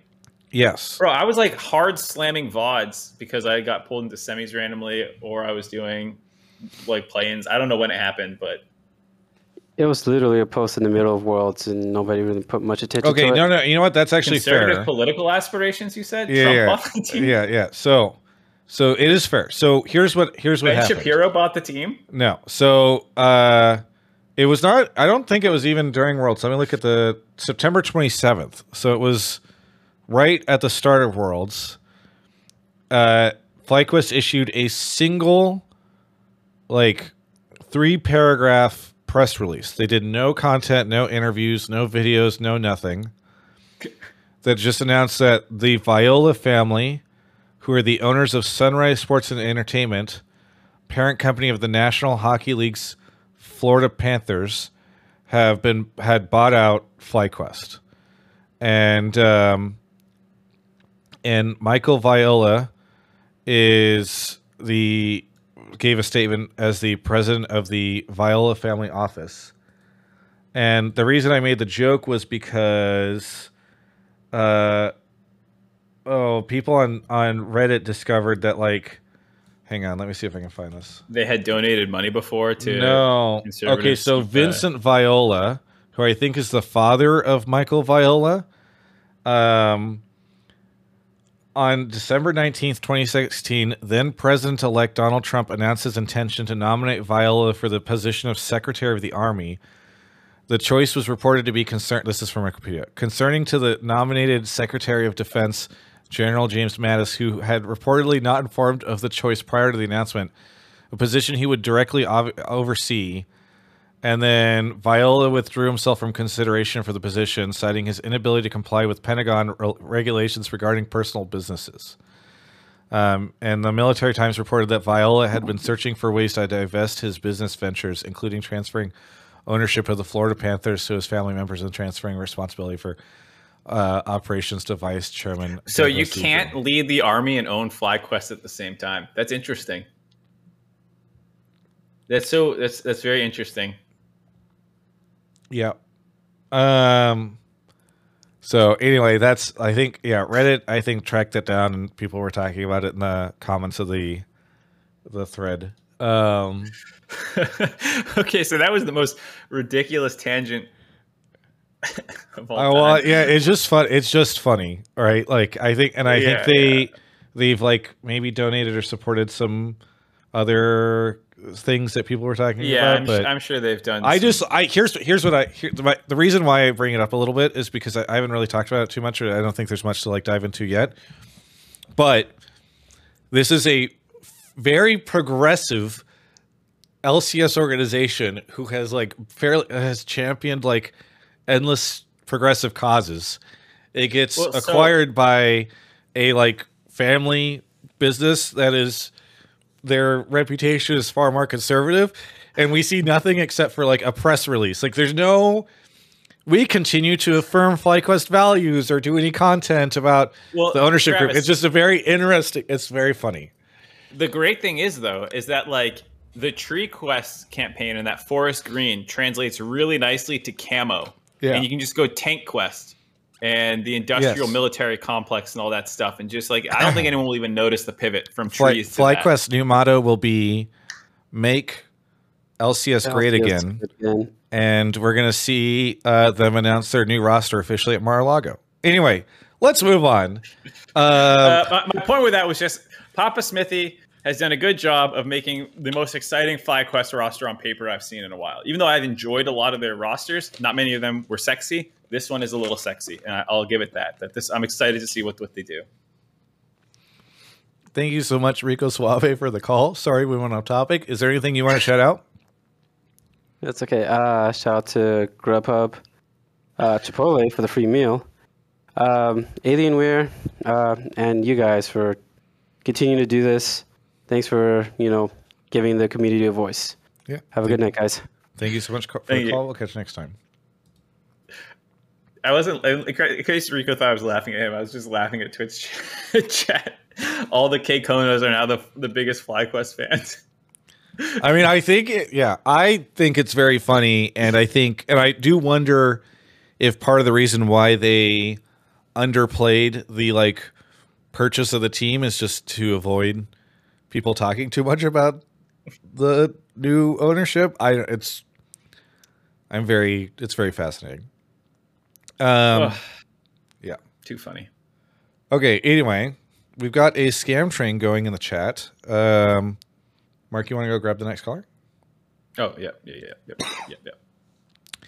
Thank you to Jobadiah, John G365, Warza, Puprup, who just gifted five subs and I think started the scam train, and then Banana Balls for the Prime. Any other primers out there, let me know. Twitch chat just having a very fun conversation with us right now. Okay, Massey is here. Massey, where are you calling from? Hello from Sydney, Australia. We love our Australian callers. What do you want to talk about on the show? Do you really, Travis? Because we don't have Grubhub here, and I really want Grubhub here so I can use your codes. You do you do have Alienware, do. um, and so that's pretty good. But I apologize that there's no Grubhub there. Whenever you visit the states, you'll have to you'll have to use it. Next time Worlds is there. Yeah, seven Um, so years. yeah. Anyway, my take. Personally, I didn't think it was too hot, but um, the polls were, the Twitch polls were telling me otherwise. Um, I think 100 Thieves upgraded massively and EG downgraded massively, despite how it looks on paper. So, because I, think like looking at both rosters on paper, I would take each of EG's players individually, but I think the sum of their parts, 100 Thieves just comes out on top. Okay, I definitely agree. This is a bit of a hot take. So I agree with the Okay. the Discord folks. Okay, so yeah, go ahead and explain. Um, well, I, I just think the way that EG played last year, where I think it was brought up by Mark that um, Impact was a great weak side player. Danny, obviously not too hot in lane, but he has insane carry potential in the late game. It just freed up JoJo and Inspired to do whatever they wanted around the map. Whereas moving to FBI and Ssumday instead of Impact and Danny, um, I'm not too sure how they'll fare uh, in the early game um, and whether FBI will still be able to um, carry in team fights like Danny did without getting all the resources. Um, and then I think looking at 100 Thieves, a lot of their 2022 success came from them having been a four slash five man core for so long. Um, and that just the the gelling between the team players um, allows them to play through like late game situations that other teams wouldn't be as familiar with due to like how the scrim culture goes where you kind of just ff 15 or you know what's going on at 15 these guys have played through a lot of games together. They know how to come back um, and they've just got that inbuilt synergy. Um, and i think the reason why 2023 100 thieves will be successful is because um, and i guess eg actually mentioned this when Kaori came in to sub in for danny um, it's easier to just play around like a rookie like you know that these kids have hands they just don't quite have the brains yet um, but having like that team oriented goal where everyone's on the same page about play around Kaori or play around tenacity, it just makes it so much better and like easier for the team to operate. Um, so I think Bjergsen is very good at that, at, at playing around his teammates. Um, and I think while Busio is coming in as like a new rookie support, um, he's kind of matched up with the most veteran player we have in the LCS. Gotcha. So it should just be all eyes on tenacity. Mark, I'm going to throw to you first since you were Travis, a I'm going to former throw coach. to you first, since you love. No, you're a former coach. double You should talk about the team stuff. People are just going to expect me to be like Doublelift, but uh, I'm just- curious just what you think of the of the roster way. stuff. Uh, I mean, this is this is a really hot take, and not even just because like you're wrong uh, uh, necessarily, but I just think it's one that's very divisive. Like people either like be like you're so right, King, or like you're a fucking moron, and I, I don't think there's like much middle ground in in most people's eyes. Um, I think the EG one, it's like the identity is gone a little bit, which is is almost what disappoints me more than like Ssumday and FBI specifically, because it was like the dynamic duo of JoJo and Danny as like hot young NA talent popping up, doing well, you know, with the veteran core around them. FBI is NA, but he's been around a little bit longer. He's Osh. It's like, you know, people like start getting to that gray area. Um, and then we saw them play together on 100 Thieves. I do think uh, inspired JoJo and like the way I, the way I pitch this optimistically is like, okay, take these two guys and I would argue a better mid jungle and a better support. Um, and apply that to 100 Thieves who made the finals three three times in a row. You know, like that's a pretty good lineup, right? The other way to take it is like EG won in summer over those guys, um, and you've you've now swapped out two of them. So like I, I talked about a little bit earlier in the show. I'm just like I don't think FBI does exactly what Danny does. There's this world where um, it's better and they just become like a little bit more early game oriented of a team, and they're like pushing and trying to play more. But like I don't think FBI had a great year last year. Um, after I was very hot on him last year, so uh, you know I hope he can bounce back and it'll be a little bit more impressive. But I I I wanted him to be in the conversation with like Hans, Berserker, Danny uh, of best AD carries in the league, and it just didn't really feel like he was. Um, and so that's that's for me why it's a little disappointing. Uh, yeah, he was he was great two years ago, but last year not so much. And uh, Ssumday in Impact, I, I feel a little bit better about that part of the, the swap over. Um, but yeah, Yeah. For the hundred thief side, excuse me, sorry to, to get into this since we didn't really talk about this. I like this roster is so weird. It's just like nostalgia, feel good times. Doublelift and Bjergsen, the two most famous players in NA history, back together again to run it back one more time with like I guess franchise player closer now, and also like they're two young players that have been in their academy system, and it's like I don't, I just don't know how to feel about. It. Like I'm excited Doublelift and Bjerg back, but if I'm being honest, I think I'm more excited for is Tenacity and Busio debuting, honestly. Um, and I love closer, so I like I just, but are they going to be good? Is is Doublelift going to be washed? Does Unforgiven need to come back in? You know, it's like it's such it's such a weird team. Who do you think Doublelift is realistically competing with? Himself. True. His bank account. No, no. I mean, I think no, I mean like I mean like he's just gonna look at it and then be like, "Fuck these guys." no, I don't think he'll do that. I think that I think it's really interesting to see the responses to both these teams because I kind of agree with the caller, where I think a lot of EG fans are copiuming a little bit right now about like, oh, you know, we're still gonna be great, blah blah blah. When I do think Danny was a bit of a bit, bit, of magic for this team. Now, obviously, when they played with Calgary, it was not the end of the world, but I don't know. And then like the Ssumday impact swap, I think it's easy, and I've fallen into this trap a little bit too of just being like, ah, impact Ssumday, whatever, you just swap them. But uh, it's it's there's you know some uncertainty on how that will end up working out. So I just don't know if like the big question there for me is like, is the magic still going to be there? I think there's a lot more questions than some people seem to have. Or I think the 100T thing, the very funny thing is, I think if I am optimistic for 100T, I think people are going to say that as like an emotional reaction to Peter Yep. coming back. I actually think that the skeptic most of the skepticism around 100T feels like a bit of emotional reaction when I see how people react to the news. Like people seem to be rooting against Peter and Bjerg pretty hard. Like both of them, I think, have fallen somewhat from the graces of the community in terms of being players. And the last two times that these guys were together, they went to Worlds and they went 0 6. And everyone's like, oh, they went 0 6. Well, all of our teams went one in five this year at Worlds. And like, I don't see you guys being like, fuck all those players, right? Like, so I I- like they won the split, they won the season, and people don't want to think about that. It's just, like it's the spicy headline, right? The zero six thing sounds very exciting to fling back, but like it's not really a reasonable, logical, thoughtful conversation. I actually think as well that Peter has had his biggest issues as a player when he has suffered from motivation issues. I have a really hard time feeling as though Peter coming back with everybody kind of doubting him, having not played for multiple years, is going to be a year where he's going to have motivation issues. Like I, I think when Peter got, you know, four trophies and then got a girlfriend, and it was spring split.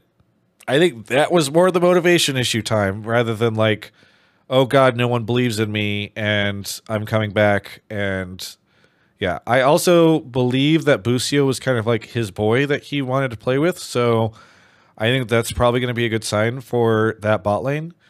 And uh, like people are super down on Bjerg, but like Mark, I think you did about 72 blame games this year defending Bjergsen against all the people. You know what's funny is I was I was about to bring it up again too. I was Yeah. like, I know people hate on Bjerg, but he's like, he, people say he's washed and terrible, he's not. I was about to say it again. Yes. So like that's that is what I mean is I do think people who are looking at the 100T roster and expecting failure are looking at it from like this emotional like oh I don't I don't Doublelift sucks or zero six or five man sleep or Bjergsen washed blah blah blah and I'm like uh I mean okay but I just don't I don't know I I I would have more. I think it is more reasonable to have skepticism for Tenacity and Busio than it is to have for Doublelift and Bjerg. And that's not a slight against Tenacity and Busio, but like they are somewhat unproven uh, variables in the 100T team as opposed to Doublelift and Bjerg, who at the very least should be middle of the pack. Like I don't. So I don't think there's a world where Doublelift's like the ninth best ADC. Maybe I'll be completely wrong, but like, I don't know. So the caller did ask like what, what thoughts for Doublelift. Um, I think he should be good coming back, but I, it is two years. Um, he did play a fair amount of league during that time. It wasn't like he was totally away from the game for two years and it's just like showing back up out of nowhere.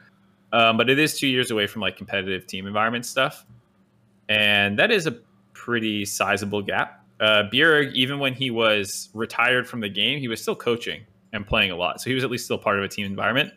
Um, so Peter will have to, you know, reacclimate to that lifestyle, which I think is um, once you slip out of it, probably harder to get back in uh, than than you than Yeah, else. especially whenever he's made pretty big, massive lifestyle changes. I do wonder about that a little bit.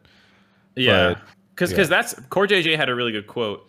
Um, it's not about like the the age of your hands, but it's the age of your passion. I think he said, or like the age of your heart for the game. You know, like it's true that like the biggest reason people retire or like you know get too old for league is not like their hands stop working, but it's like your life's reprioritized uh, a little bit. And for him, he's I I wonder if he can get back into like the I'm hungry mindset. Not like you said, he'll have motivation for sure. I think the doubt and all that stuff, um, but he'll need to work. I think a step harder to to reclaim, assuming he slipped a little bit. But I don't think he'll be bad. I don't think he'll be outright bad. But I do.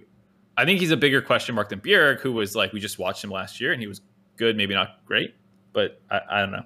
I mean, the other thing is like, I I think it's worth looking at Doublelift's ADC competition in the league right now, based off these projected rosters. Like, there's some good players in there, right? Like Berserker and maybe some of these other guys will pop off or whatever. But like, I don't think he's like entering, returning in at a very competitive time for North American ADCs. So I, I, feel like you're looking at Berserker, like you said, whoever the Korean import player is, and that is a, a wide range depending on Deokdam versus Ruler, you know, though realistically it's Deokdam versus Teddy. Um, but then I would say you also have potentially uh, Yeon if he if he does well, and then like FBI, right? Like that's kind of the people he's probably in the same category as. Yeah, and Uh, FBI is not as good as the last time Peter was playing against him. I don't think most people would say. Luger, like, don't, I'm not saying the other people are bad for people in chat. Luger's good. I think Spawn will be good. Um, you know, Tactical might bounce back because when when tactical is good, he's really good. Um, like, I'm not saying anyone else is a slouch, but I'm saying like the people who Doublelift could come back, play okay, and still be worse than I would say are, are those other people. Yeah, I think you need to look at it as bot lane duos though, because and this is Sure. going against my own point, but like I, I would take Doublelift over FBI. I'm a massive FBI fanboy, love O's talent. Um, but like FBI did just have to lean with Huhi for however many years. I think like Doublelift and Busio become like Doublelift versus FBI becomes a bit more of a gray area when you look at Busio versus Vulcan as well. Also important to wa- to mention that most of these players have been playing in the LCS for a while, and Peter has been laser focused on literally every single mistake that they make on his co-streams for multiple years now. So So much good content is going to come out of this no matter what. I'm excited no matter what for that reason. I told was it you, Mark, that I told, or was it Kobe?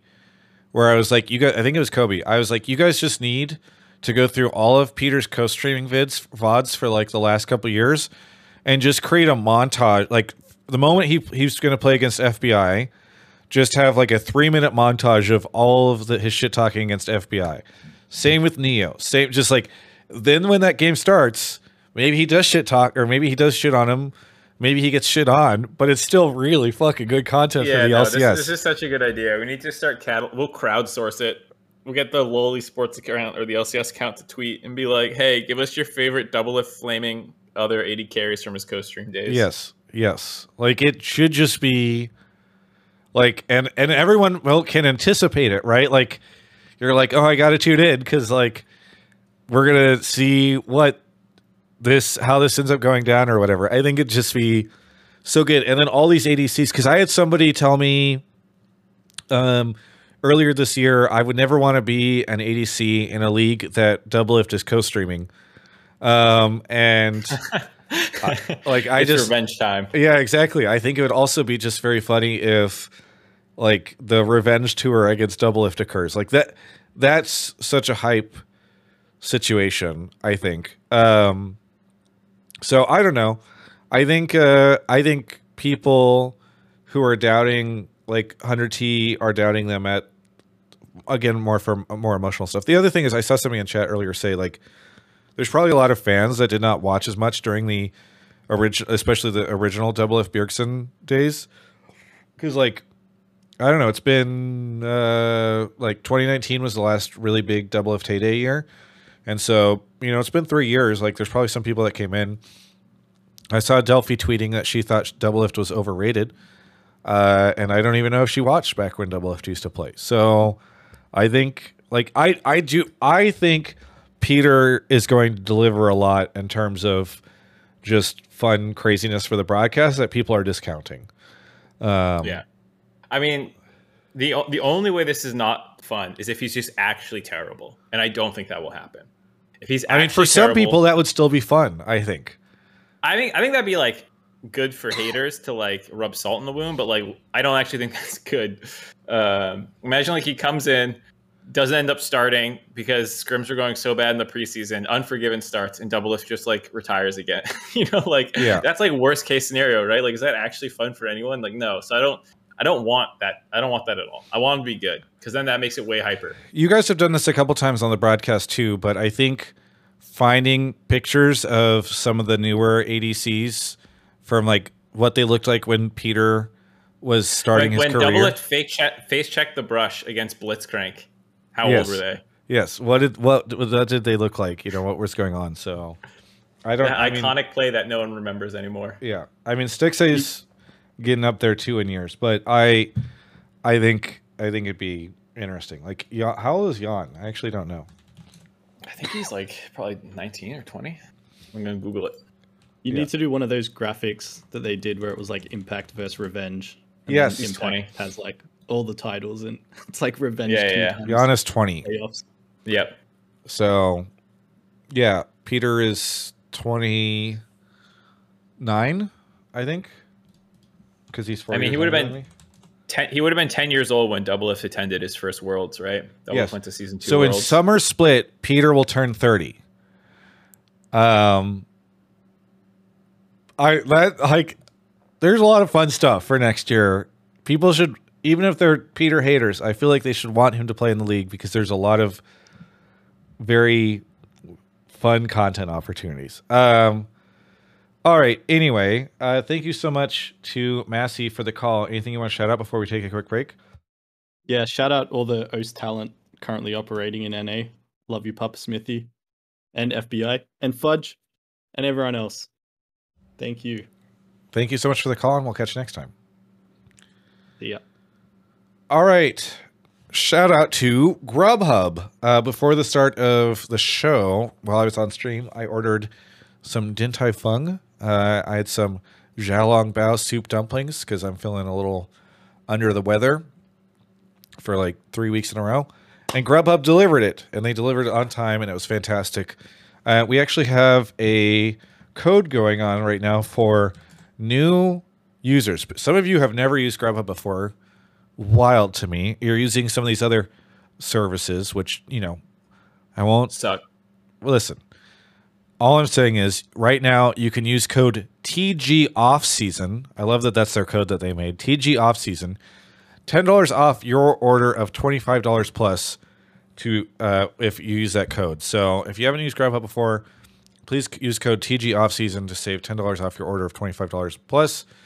Uh, we love Grubhub. The other thing is, some of you may have missed this. I dropped the next episode of my Dinner with series, which is a long form interview series where I sit down with somebody over a meal and learn a little bit about what's going on with them. Interviewed Steve from Team Liquid over some Jersey Mike's that was delivered by Grubhub. And uh, we had a really great conversation, a little bit about his origins. He made some pretty daring, bold moves in the past to leave very well paid jobs to go live in a house with Mark, who was sleeping in a, in a closet, uh, and some other goofy stuff. To be fair, he did that before I showed up. yeah. Anyway, uh, you should go check it out. It's on my YouTube channel, Dinner with with Steve. Please go watch. It's actually there's some really fun stuff in there. Um, a lot of people in the chat right now are saying it was really good, so I appreciate you guys all. I enjoyed it. Either way, thank you so much to Grubhub for sponsoring the show. All right, uh, I'm going to grab another cough drop while Mark goes and grabs one of our remaining two callers.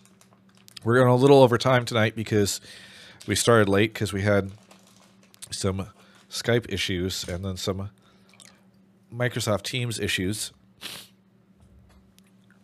I'm so tired of feeling sick. This started at Worlds.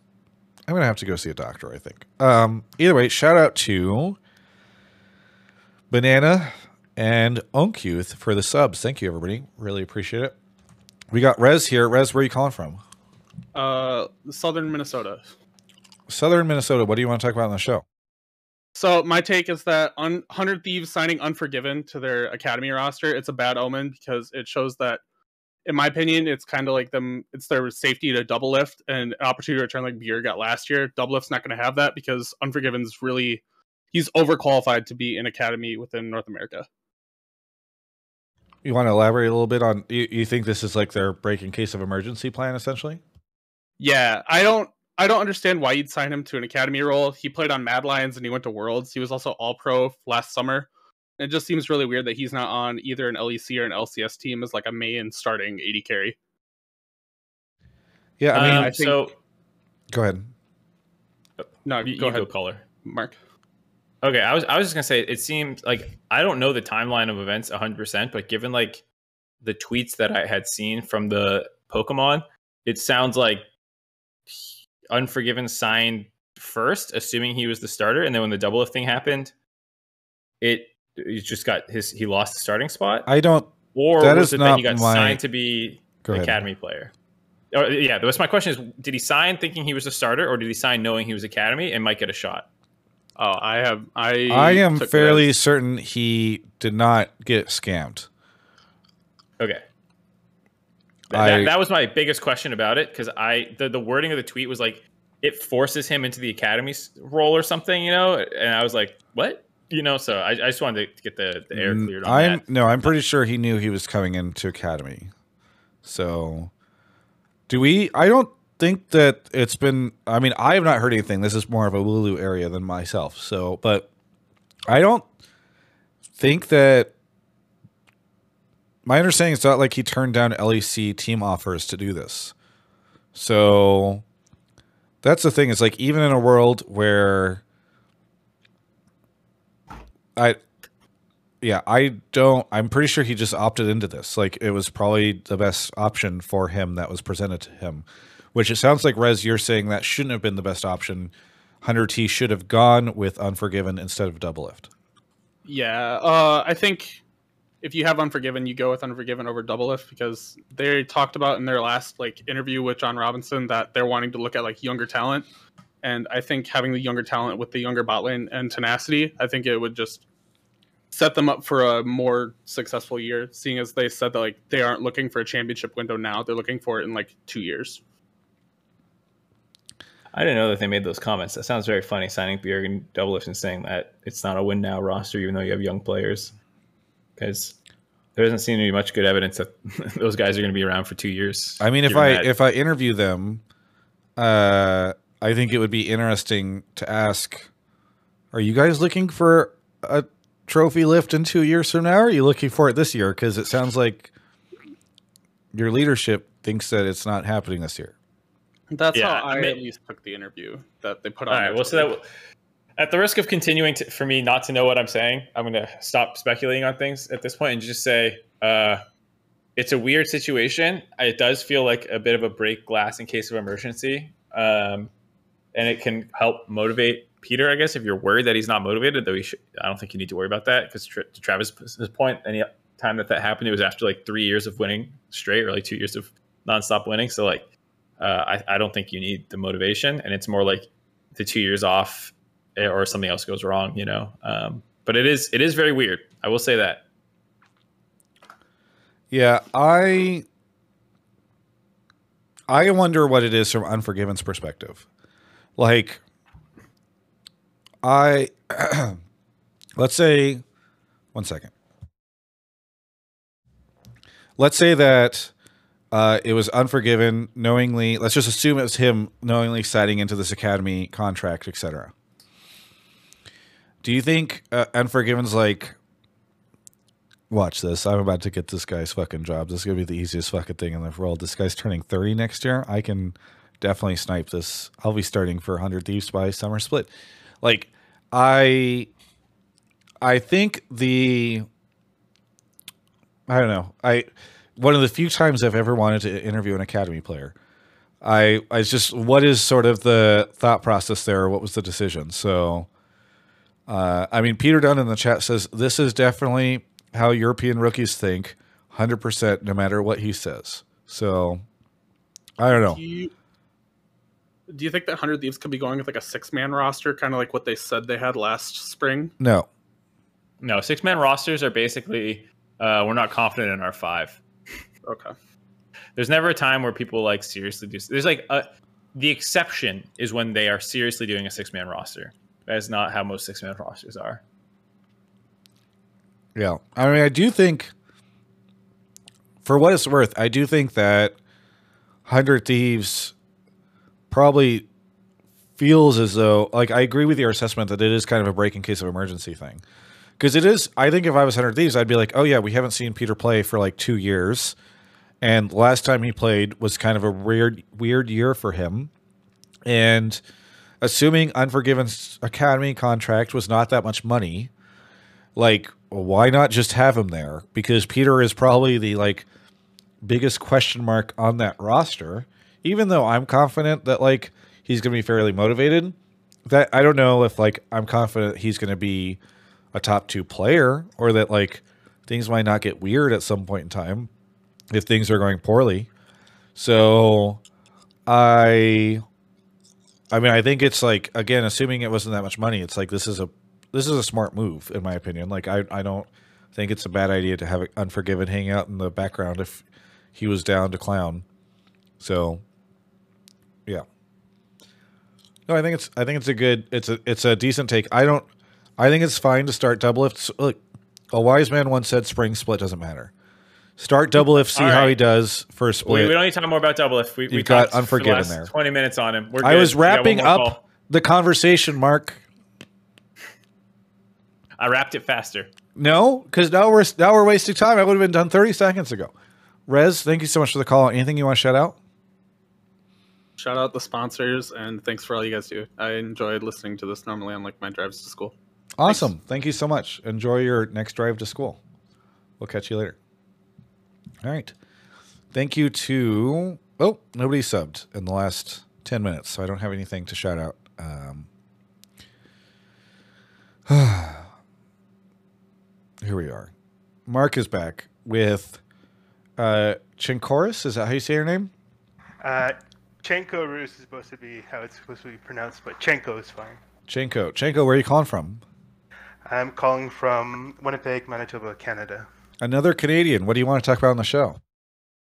Uh, so my take was that Reggie should sell off TSM and distance himself entirely from TSM.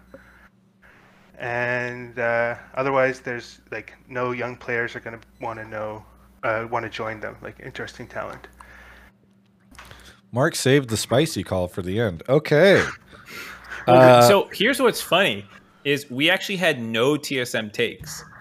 And like in off season with all the rosters announced, you come on Hotline League and there's no TSM take. That's crazy to me. So I was like, do we have a, a TSM take? And then obviously, you know, oh, you asked for but one. I had to ask for one. This is I will admit when I, I people always think that we like p- pander to like TSM takes. Not really, usually.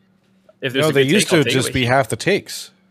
Yeah, half the takes were just TSM ones. So, like by definition, I had to grab one. But now I, I have to ask for one.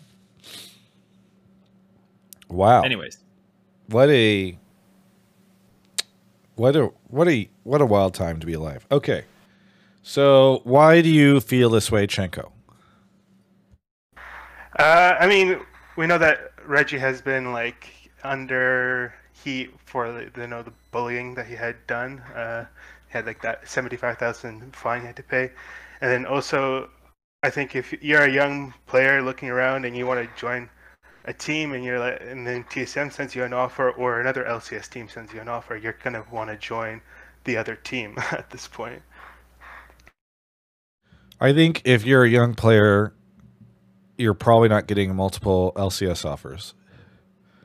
Unless your name is someone General already owns your contract, and you are getting Yeah. sold. Yeah, I so one I don't.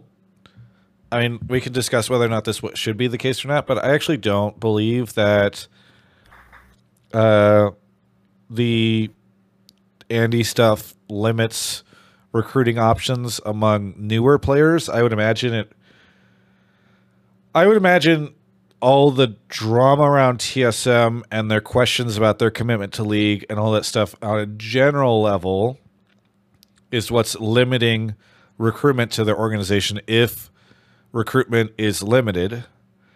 And I I think that that would be more likely among the veterans, right? Like Bjergsen, I'm sure was not like I'm gonna like TSM. I don't think was an option for Bjergsen. Maybe in either direction, but like I don't think he would have considered it. Obviously, Doublelift not. Like I think other players, like I heard of some other veterans in the league who were looking around for jobs, and at least one of the rumors was that one of them was like talking to TSM, but was really also kind of hoping that it wouldn't end up being TSM. So I think it probably hurts bringing in more veteran talent than it does uh, rookie talent. But I don't think they're trying to bring in veteran North, North American players anyway. Like Yeah, they're going to Asia for the most part to grab players. So maybe who knows how much of the news has made it over there, or like what TSM's reputation is in those areas. I was also gonna say like I don't know how closely young NA pros to, to what you were just talking about, Travis, like follow the like general high level business decisions and rumors that are going around about teams that like you and I hear that like oh they're pulling back on league spending or like whatever like you know that kind of stuff. I, I can see a world to the college point that like the Reggie thing is more on the forefront of a, a pro player's a young pro player's mind especially um, than team business stuff. Uh, but I don't think either is really the case for the TSM roster or whatever. Uh, to, to Travis's point, like they're looking overseas, they have their plan. TSM just or uh, FTX just exploded. It felt like they were scaling back on spending anyways. Um, and hadn't been chasing like big name free agents uh, last year either, really. So I, I just uh, I don't know how much Reggie played into the last year and this year's roster uh, so much as like to s- well, I mean, like he, he might have had a hand in the choices, but not like him being there made it go that way. Yeah. I I am very curious to learn about what their infrastructure looks like because I heard one rumor that they were not planning on spending very much on like coaches and analysts and people. Um Or players.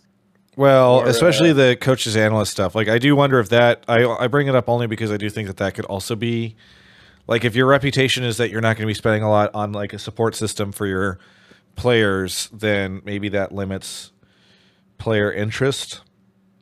Uh, Mark, did you know that Andy's been saying January, January, January over and over again? No. So I think was it last week or the week before where I talked about how I didn't expect them to spend very much on their TSM roster or LCS Right, right. roster. And then he went on the subreddit and was like, actually, I care a lot about League and we're actually doubling down and all this stuff. So then people were like, oh, they are going to spend a lot on their roster. Oh, he said, and big announcement in January. So now people are very curious. What, seemingly, the January stuff is not attached to the LCS roster.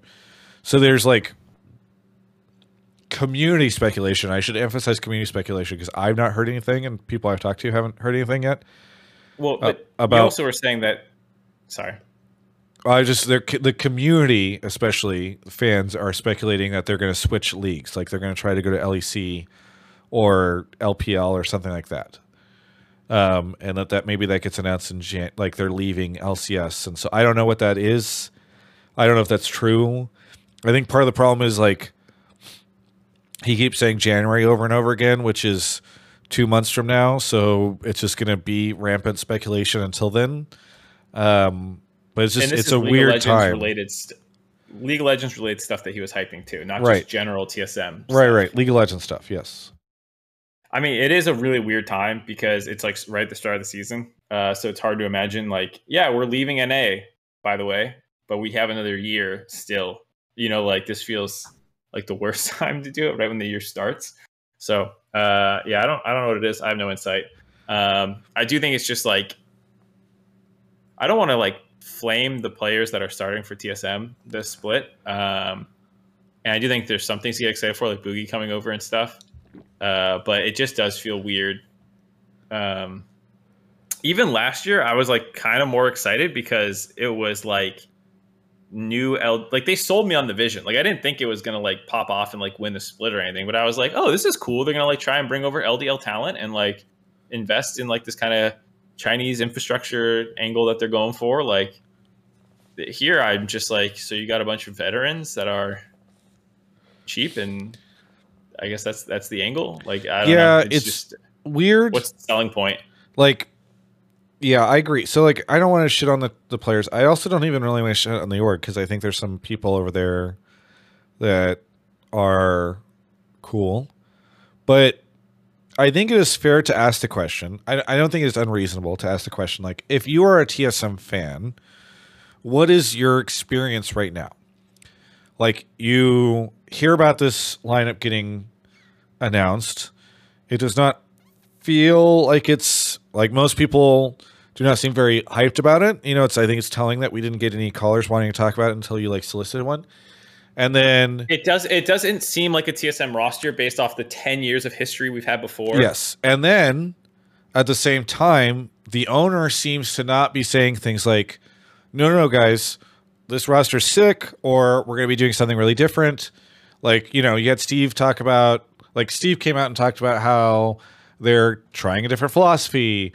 You had uh, John Robinson and Jacob come out and do like their video about it. The only thing you see on the TSM side is Andy going around on social media being like January, January, January. And you're like, okay, the January thing doesn't seem like it's attached to the team lineup. So like as I, the, my whole point is like, what do you, what should you feel if you are a TSM fan right now? And this is like the way that you're being communicated to from the organization. You know, it doesn't seem like he's trying to give you much hope in the roster. It seems like he's trying to be like, wait until January when we announce this stuff. And then like, I'm just, I am very curious too, because what is the, I'm super curious about what the January thing is because is this something that is supposed to make their LCS fans feel excited? Like maybe they're It's planning now a sixty million dollar facility. because the other the other thing you heard about was that they Wulu reported that they are trying to offload their the operation of their Challenger Academy, whatever it's called, their Salt team, to a to uh is not Maryville. It's uh the other collegiate the college. Somebody in chat will say it in a second. Um, so they're trying to like offload operating it to a uh, a college to oh yeah oh it is Maryville okay why do I, why did I think of something else so like I just it's it's an interesting strategy because I'm just really curious like I I'm just fascinated. It's Mr. Beast. Leaked here first. It's Mr. Beast. One of the think other so. callers in, in Discord was saying it too. Can't Yeah, keep a lid on a boiling pot. I don't think it's that. Um, so I just I don't I don't know how you're supposed to feel as a TSM fan right now, and I don't know how TSM wants you to feel as a TSM fan based off of how they're communicating st- their stuff to the audience, and I think that that's a, a fair question. Um, all right. Anyway, Chenko, thank you so much for the call. Anything that you want to shout out? Yeah, I mean, I'd like to shout out uh, Alienware, Grubhub slash uh, Skip the Dishes here in Canada, and uh, you guys for you know making my drives a, a little more interesting. Yeah, thank you so much. Always happy to assist with people's drives. Uh, thanks so much, and we'll catch you next time. See ya. See ya. All right, that is the show. Mark Zimmerman, what, are you doing a blame game this week? No, not this week. Um, I'll do it next week. Okay, Do my homework then. No blame game this week because Mark is enjoying the holiday. Uh, what else? For me, I've probably got this Brandon Sanderson thing coming out. I also posted the surprise test with Porter Robinson. Oh, that was really good. Was it? I I thought it was really good. I'm sad because I feel like it didn't catch much traction today. Um, but please go check You- it out. you- Sh- share it with a friend. What were you saying? Uh, you definitely should have led with fucking uh, Pippin just screaming about that Teemo's or Heimerdinger's his favorite fucking champion. he doesn't give a fuck. Like that was so funny. yeah, yeah. No, they were amazing, and we've got one more episode coming too, which is ch- champion abilities, and they like they became Dom and Billy became progressively more unhinged during the whole quiz thing. So like that episode is going to be really wild because they just started. I think once they realized they could not compete, they just started like running it down in a very humorous and entertaining way. Um, so somebody says was good but awful thumbnail and title. I I think can celebs and streamers name league skins based off the current League of Legends or sorry YouTube meta is a pretty good title. Maybe the thumbnail could have been better, but it's like tough also for that thumbnail. So screw you, Deadpan. Okay. Uh, anyway, thank you everybody for watching. Uh, Brandon Sanderson interview maybe coming out this week. Pog. Uh, it's pretty good. It's 40 minutes long. Super And- Pog. I will. I feel like there's something else, but I guess that's it. Everyone enjoy the holiday this week if you celebrate in the U.S. And uh, everyone else enjoy your lack of content that you'll be getting from American content creators. See y'all later.